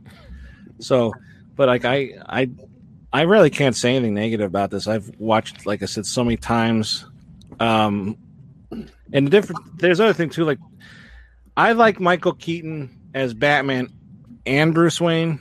Well, I like um, um, Kilmer. Val Kilmer. Oh, okay. I like him as Batman, but not as much Bruce Wayne. Oh, his his Bruce Wayne is so sad. Yeah, and then George Clooney, forget it. But uh, and everybody goes on about the nipples on in that movie. I, I don't, I never cared, but I don't know. It's just it's a this is a great movie. I have such a great memory for it. I could watch it now and love it. Um, I I'm a DC fan as well. Um, Flash is actually my favorite. But uh, nice. I mean, not that I don't like Marvel, but like I've always just yeah. gone right to DC. Um, and Affleck is actually my favorite other Batman. Like I, I love, I love the darker, darker yeah. Batman. He's like, my, I, he's my second favorite. Yeah, yeah. he's hugely underrated. Yes, you're very, very underrated. And a lot. He's another one. A lot of people said, "Oh, Aff, Aff uh, what do they call him? Batfleck." And that. Yeah. It's like, give him a chance. Yeah, and, and you know he, he, came a long way from Daredevil. That's what I kept telling people. Yeah, mm-hmm. you know. So yeah, I, I have nothing negative to say about. It, to be honest, I, like, all right. The whole my whole history of this movie is positive thoughts. Nice, nice. All right, Frank. Yeah, Bats. I have. I have one of my most memorable movie going experiences with this film. I went to see it at Oakland Grand Theater opening night, Friday night, and I remember showing up and I saw that huge line of people waiting in line just to buy tickets. You know, I was like, wow. And then there's all these people in costume, you know, the Joker makeup, Batman costume. And then once I got in, you know, found a seat to sit down. Every time someone with the Batman costume walked down the aisle, people would cheer and applaud. It was wonderful. And then we have this organ player, and they have this organ player who plays organ every Friday, Saturday night at the Grand Lake. So it just it, it was just a fantastic movie going experience, and people were cheering, laughing at all these lines. Like I still remember, you know, that line when when when um, Jack Nicholson, um, yeah, Jack Nicholson's uh, mister said, "You look fine," and then he turned around and said, "I didn't ask." And that whole that whole theater just went like, "Ooh!" You know, and then every time he uttered those lines, where do you get this wonderful toy? People clapping, yep. cheering. Yeah, I had a great time watching this film, and, and you know, like some of you mentioned that Batwing sequence. That that's like great stuff. And yeah, I mean, this is an iconic film. You know, this this is like light and dark. It is the dark side of superhero movie. It's really the first dark superhero movie, and you know, it, it broke a lot of ground. The art design, fantastic. You know, the, this shot, amazing. I I love this. You know, this this um cathedral, all these this entire cathedral sequence is just you know gothic. You know, really nicely done. The special effects, the arts, the production. And linking, you know, Joker to to the killer of Batman's parents, I thought that was a really nice touch, and I like how it wasn't really reviewed until almost like two thirds into the film. You know, then then you found out, oh, and now they're linked. And and that line when Batman said, you know, I'm going to kill you, and then um, Joker said, "You know, you idiot, you made me." Remember uh, that line still gave me the chills. You know, that's right. You know, Batman made Joker, and then and then he said, "Well, you know, I made you, you made me." So there's there goes that link. You know, they they're now they're really interconnected. They're really you know the different flip side of the coin. You know, Batman is the other side of Joker, and vice versa. So to me, at that time, that was like shocking stuff. You know, um, but yeah, I really, I mean, apart from some quirky humor thing, and also I didn't like the guy who played the other reporter. Um, what was his Knox. name? Um, uh, Rob Wuhl. Knox. Poor- That- that poor- Knox, yeah. poor I didn't Knox. that guy. Yeah. I thought he exaggerated a bit too Poor, much. poor Knox. I know poor Knox. Uh, I, I don't really have much um, opinion on Kim Basinger. I thought she did fine. Um, but yeah, and then some of the quirky humor, I like like check his wallet. You know, remember when he got the switch up down? And, so there things all these like stuff came out of nowhere that I really that I really kind of like. I mean, you know, it's just so unexpected, you know. Yeah, yeah, yeah. Um, yeah. And then Elfman's score, amazing score. Um, the opening, you know, that whole opening credit with the, you know, it, you know, you don't realize there was actually the Batman logo until the very end. That that review, I mean, it's like, wow, you know, it, it takes a breath away, man. So, so yeah, iconic film definitely. Um, Nice. Although I do slightly prefer Batman Returns a little bit more than this film, and it's only because that Wow. film is even darker than this one. I felt You're you know? you're not alone actually. That's actually been changing recently. Some people actually slowly like they're liking returns over. And and I also like Uh, Batman original. Returns winter setting. I thought it was just perfect. Yeah, that is good. of setting, you know, with the snow and the stuff, and then that whole entire sequence at the amusement park at the end. You know, that, that I thought that was very well done. And then there's all these. I mean, it's, it's much more menacing in that film. I felt I thought than than this film. And there's also like some sometimes there's certain way that lines are carried out in that film also like like you know in the amusement park and that the one the girls say you know there's something's approaching very big very dark you know that sort of thing you know Yeah. and when that wings approaching. I, I love that kind of stuff. This, this, I just felt that film is a bit even darker than this one. It is. I- It is. it is, and, I- and it was, called, and I, and it kind of like, you know, reveal my inner love for everything dark and, you know, all these dark undercurrents in it's superhero fun. movies. So, but yeah, no question about it. This is an All right. iconic film, just like Superman, and you know, it's like dark versus, you know, light, and yeah, Nice. uh, we really have no complaints. Yeah. All right, cool. Yeah, one Yeah. of my favorites is uh, one of my favorite parts is why didn't anybody tell me I had one of those things? Bob Gunn. Gun. Poor Bob. Gonna need a minute or two alone, boys. I know, I know. I got a Bob action figure. Uh, you do? Oh. Yeah, I Oh, did. That's wow. hilarious. You know, there's a there's a thing that I don't know. It's like a little kind of Easter egg thing that when the Joker's spray painting all those paintings, and there's that one he goes, "Leave this one, Bob. I kind of like it." yeah. That post, that painting is uh, in the Joker movie with Joaquin Phoenix. I don't know how you say his name. Jackman. Oh, really? Walking Yeah. Phoenix, yeah. Joaquin Phoenix is a little little uh, in a in a frame above his TV. Oh, wow. Oh, That same Awesome. painting. So it's like a little. Easter egg. I was Yeah, like how easy. when I was like how when he was flipping over, you know, uh, Vicki Vale's uh, portfolio, he said crap, crap, crap. Ooh, you know, oh yeah, those, yeah. No, that's good work. That's good. the skulls, Yeah. the bodies. I don't know if it's art, but I like it. Yeah, good stuff. I like Michael Keaton in that part too, where he flips out Yeah, the, yeah. the poker. Let's get nuts. Uh, thanks, John, for the don't. You, uh, John says he loves this Batman movie and that it led to the best animated Batman series. I would have to agree. And I heard they're actually trying to bring back the animated series on HBO Max. So good luck with that. Samurai, Thank you. Uh huh. you were doing the Joker is played by Kirk Douglas. I'm not an animal. That wasn't Jack Nicholson. That was well, well, I was the guy that was trying to do Timothy Olyphant, and it turned into Donald Trump. So I'm not here to. Uh, Do it. I'm not here to do accurate impressions. It's all Harper. Lancaster. There you go. Sumo, sumo. Yo, I'll keep it short and sweet. That's Uh, what she said. Yeah. So, uh, just like Superman, I mean, I saw this one about the same time Rob did. You know, he was about 12 years old. I was about the same age. Uh, my uncle took us to go to see it at a theater. This is like one of the old school theaters, where it's like a, like a down a regular strip of shops. You know, it's, it's somewhere in, in Alhambra or in that in that vicinity area. and um, we waited in line like three hours, man, just waiting to get in to see this movie. Wow. Uh, and just the sheer joy of sitting there. Uh, there was no trailers before the movie started. Ooh. And then all of a sudden, you see the Warner Brothers logo, and it goes dark. You know, got that music starting to play, and I'm like, "Whoa, okay, this is going to be cool."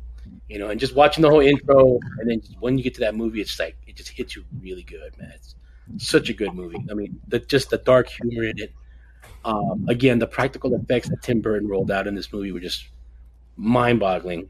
You know, even though he had some minimal animation done here and there uh, with the practical effects, like the Joker falling as he fell deeper, you could tell it was a, a cartoonish Joker, right, falling down to his death, uh, and, and, then just um, overall the action sequences, uh, the museum uh, scene was just epic for me.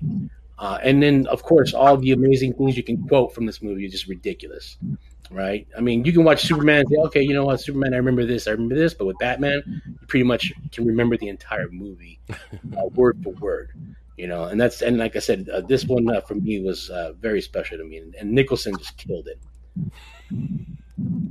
And nice. number one guy. was it? It always it always sounded like remember you are my number one, and I. And I. It always sounded like an I for some reason. When you put subtitles on, it says guy. It's like what? You gotta love. You gotta love. Uh, I thought it was and I uh, when I was. I think younger. it says guy. If guy, subtitles on. Yeah, it makes it makes sense, but like, yeah, yeah. but it sounds like he always says uh, and, yeah, I. and I. One of my favorite in uh, sorry, real quick when they were oh, inside ahead, Bruce Wayne's uh, museum, and they were looking at the different armors right? And then uh, when, he, when Knox looks at him, he goes, "This must have been King of the Wicker People," and he goes, "Oh no, that's 16th, uh, 16th century Japanese." And he goes, "Well, how do you know?" And he goes, uh, "Because I bought it in Japan." great as Bruce Wayne. Yeah, he's. Okay. Poor, poor Knox. Ready? Wasn't um the guy who played who played uh um Alfred was the same one in every one of the Batman movies. Same with uh oh, what was his name? The the the cop. Sorry, we're going through a tunnel. you talking uh, the cop? Oh, yeah, um, about, uh, Gordon, Commissioner Gordon. Yeah, they were. They were the same the guy who played yeah. Gordon was in all the movies in all the these you know Batman, and so was uh, Alfred. Yep. Yeah, Alfred was played by Alfred Gough, Michael Gough. Michael Gough. Michael Gough. He's. I think he's my favorite Alfred. He's great. Like I like him a lot. I, I guess because I started with him. And then when I saw him in Sleepy Hollow, I was like, "That's Alfred." but didn't, didn't he play the butler to Val Kilmer in Top Secret? I, have never seen Top Secret. Oh, yeah, oh, I mean, highly, oh. Rec- highly recommend you watch Top Secret. It's really funny. Are we ready for me? Go for it. When I was growing up, Superman was already over all the com- all the Superman comics were either red kryptonite or fantasy episodes. They were just it was over. So I I lived on Batman. I loved Batman. And in 1966, on the TV show, I, I don't know if any of you saw the original commercials for the Batman TV show. The original commercials were incredible. Uh, they you a voice came on and said, The wheels are humming. The Batman is coming. And you just saw the wheel of the Batmobile with the hmm. symbol moving very quickly.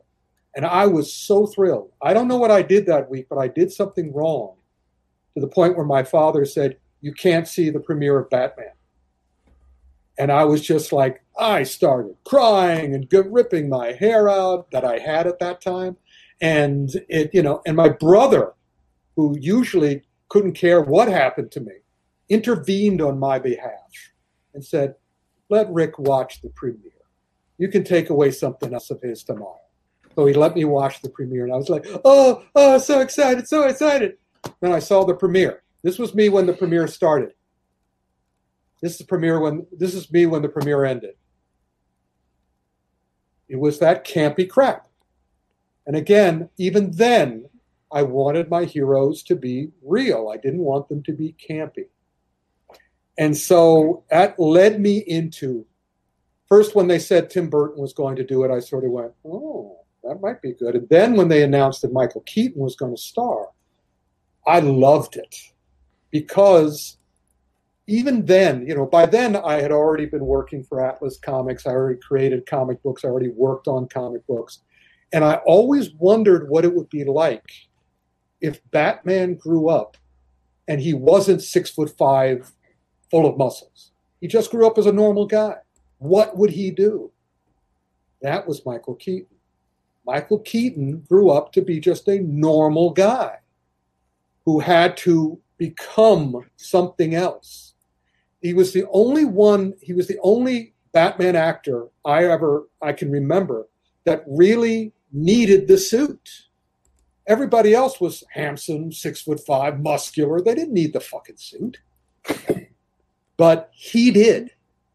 And he used that suit specifically. And one of the reasons it worked so well, if you showed all those clips again, uh, that, where he moves uh, sumo, I mean, not sumo, uh, samurai, you'll notice he can't move his neck. Mm-hmm. Right.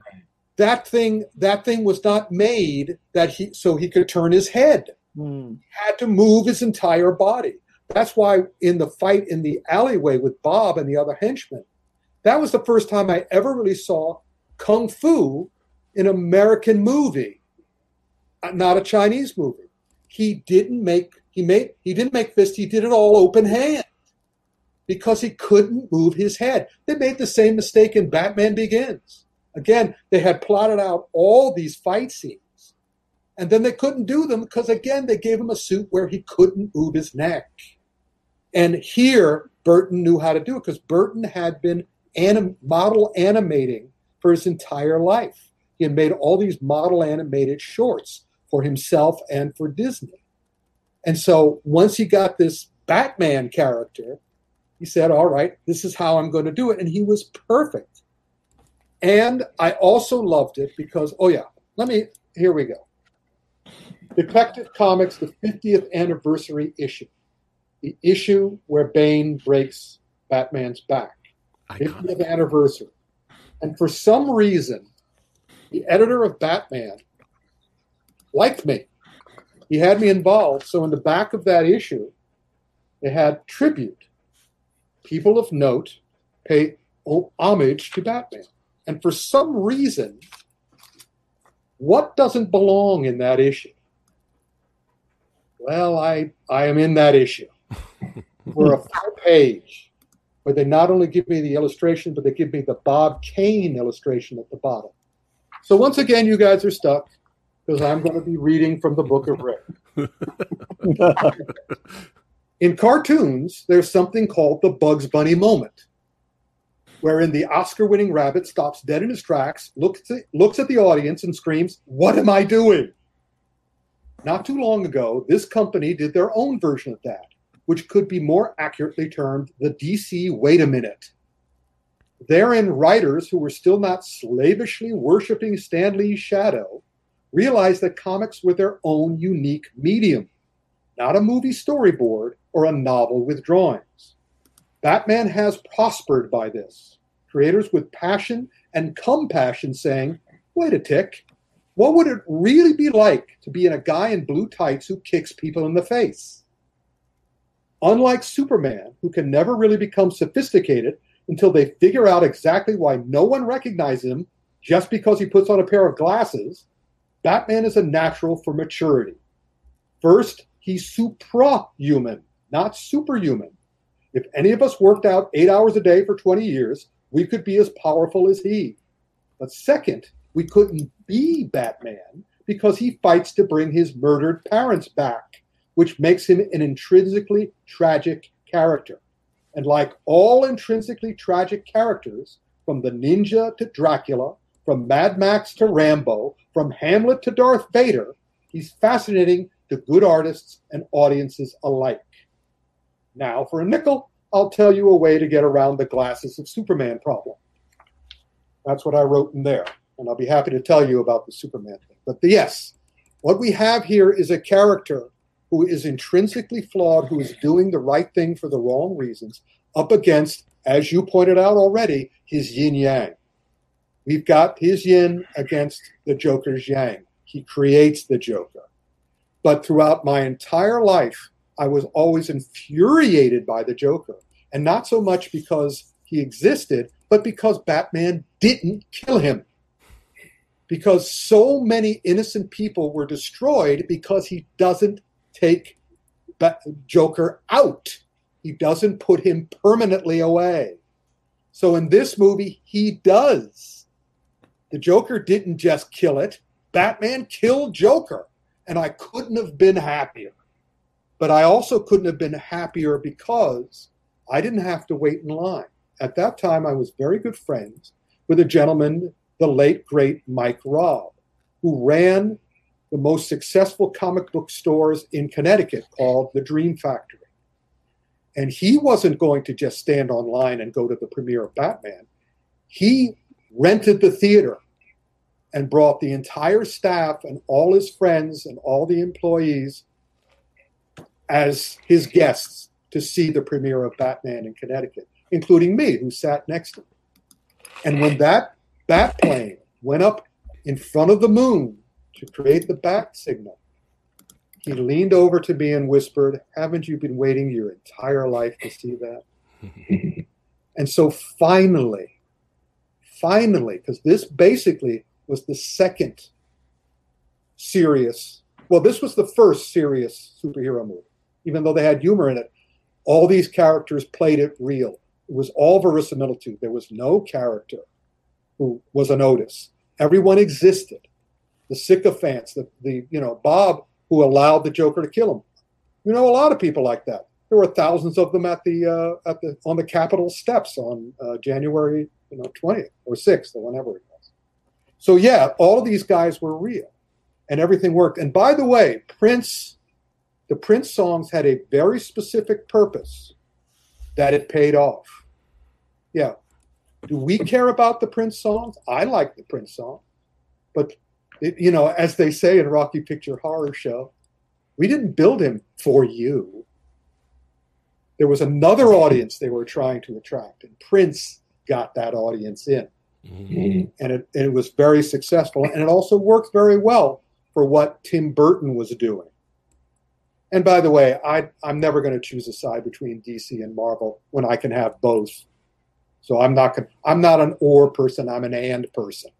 I I like the only thing I care about is if it's good or great. That's all I care. Right. I mean, I've seen bad Marvel movies. I've seen great Marvel movies. Thankfully, there are a lot more great ones than there are bad ones. But I've seen a lot of bad DC ones. But I don't care. It doesn't matter. I'm still going to see all of them. I'm not going to. I'm going to go see the Robert Pattinson. Why not? I give him a shot. I'm not going to. I'm going. I'm not going to make my judgment before I see it. But it's Batman. Of course, I'm going to go see it. And by the way, also I might mention, I feel that Batman Returns would have been great if they had simply chosen one villain, not two. You can't, people keep, after Batman Returns, a lot of people made the same mistake. They put more than one villain in it. Use one villain. If it had been just Batman and Catwoman, that would have been genius. It would have been respected as everything else. And save the Penguin for the next movie and concentrate on him in that one. That would have been awesome. But in any case, let's see. Anything else I need to say? Uh, Batman, you haven't even waited your entire life to see the Joker killed it. Always wondered what would happen. No, no, that's pretty much it. All right. All right. Yeah. Batman okay. okay. It's, it's time, time, to, vote. to vote. All right. All right. Rob, who's going to win today? Who you got, son? Oh, Who you got man. your money on? Who you got it on? This is really, really hard because these are two great movies, and you know, oh man, when I look at these two movies, I kind of compare them to two cycles of my life. Batman is like me in my twenties. I go, I'm single, I'm womanizing. You know what I mean? This is when I was younger and a lot thinner and had hair, so I was, you know, a lot better looking back then. You know, and and I was doing the Playboy life and this and that. And then Superman represents my current life, which is accomplishment, my children, my love, my desire to, to move forward and provide and take care. Mm-hmm. Say it again. And, and well. both of those and both those things are very important, you know, because you need those 20s experiences to grow up and get to where you are currently. So, but I have to say, this moment in my life now is the most precious thing to me, and because of that, I got to go with Superman. All right, soups, soups. There it is. All right, chaos. Soups, there it is. Superman. There you go. Superman. Soups for Yeah. soups for chaos. Yeah. Representing Tony. Well, I'll make my, my answer very long and, you know, just so keep everybody sitting here. Batman. Batman. All right. All right. Frank, who you got? Well, you know, both are iconic films. You know, like I said, I want to represent you know light, the superhero in the light and superhero dark. But considering how iconic the you know the Superman movie was, and like I said, without Superman, we wouldn't have all these other superhero movies that came afterwards, and and also the fact that I found myself liking Batman Returns a bit more and more over the years. I would have to go with Superman, and also Wow. I'm not a not a plug or anything. I do want to let you guys know I really enjoy reading this Superman Smashes the Klan comic book from Gene Yang. is a wonderful comic book. I highly recommend this. But uh-huh. you know, and also the epicness of Superman, all these like different cuts and stuff. It's like All it's right. always great to go back and revisit and see all these different scenes. So Man, I thought, both thought you are were gonna go Batman. but, Okay. Yeah, I have to tip my hat a little bit off more to Superman. Okay. Sumo. I am Team Batman. All uh, right. Again, growing up, I I watched Batman all the time. It's more memorable to me as opposed to Superman, and it was more intriguing to me for the storyline and and the pacing of the movie was just really good. All So, right. it's Batman. Copy that. Three to two right now. Ric. Well, I'm not Ric yet. I'm FJ DeSanto right now. Oh, oh, sorry. Oh. And FJ sent me his vote. Okay. and this and also what he would have said i don't know if i have much to add about the respective productions but i will say that i think both are masterpieces i think superman is so good and so well made that no one has ever been able to get superman right or as good ever since it is almost now impossible to deviate uh, from the character successfully it was made at the most perfect time it could exist as something grounded those first two movies are incredible. The benchmark is seemingly untouchable to the point where now they are going to try and reinvent a new version of the character. It's a real testament to Dick Donner, who knew exactly how to take all the best parts of the Superman and presented in a very modern context. Without this movie, there's no Chris Nolan Batman movie. Now, Batman is an amazingly constructed cultural event.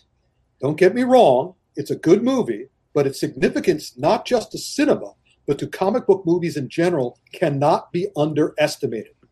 Everything from the casting to the production design to the soundtrack to the merchandising is audacious and carefully curated to capture something that allows it to exist in a different stratosphere. Remember, at this point, all the world really had was the campy 1966 Batman.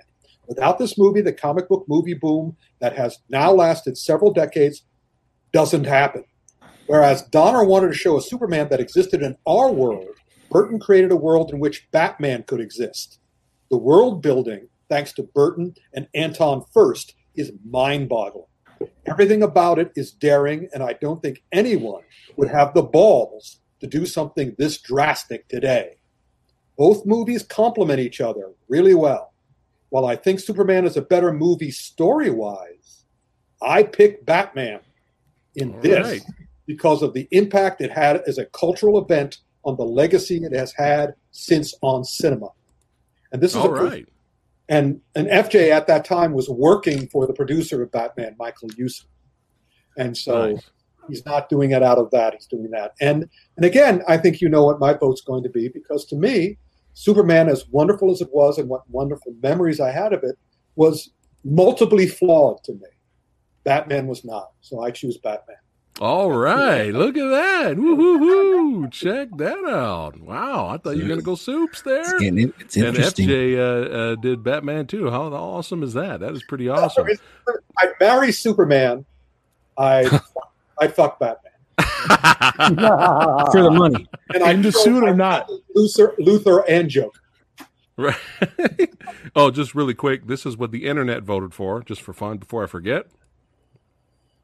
Oh, Oh, wow. There you go. 372 votes. There you go. So that's what the internet voted for. I got to make sure they get some shine. As long as All you right. fuck Superman and he doesn't fuck you, because then you're just dead. All right. Love Superman. This has grown on me. This has grown on me. I love it. It is I love it, but I got to go with that moment of being little samurai in the theater. That experience I will always cherish. Batman baby. Wow. Oh yeah. Yes. And I knocked off the mic. I was on, I was on a winning vote for once. I knocked over my mic. Batman's the winner, baby.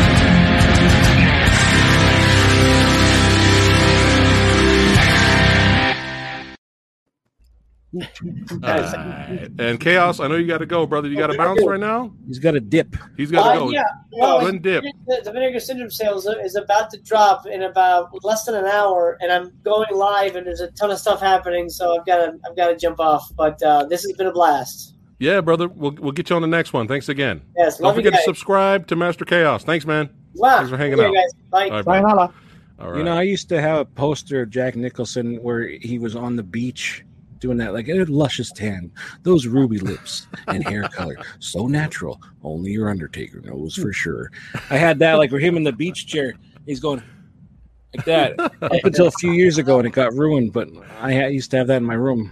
oh, that's So hilarious. going back to the, the, the merchandising that you guys were talking about earlier, I get it. Uh, when Batman came out, tons of T-shirts, tons of just memorabilia.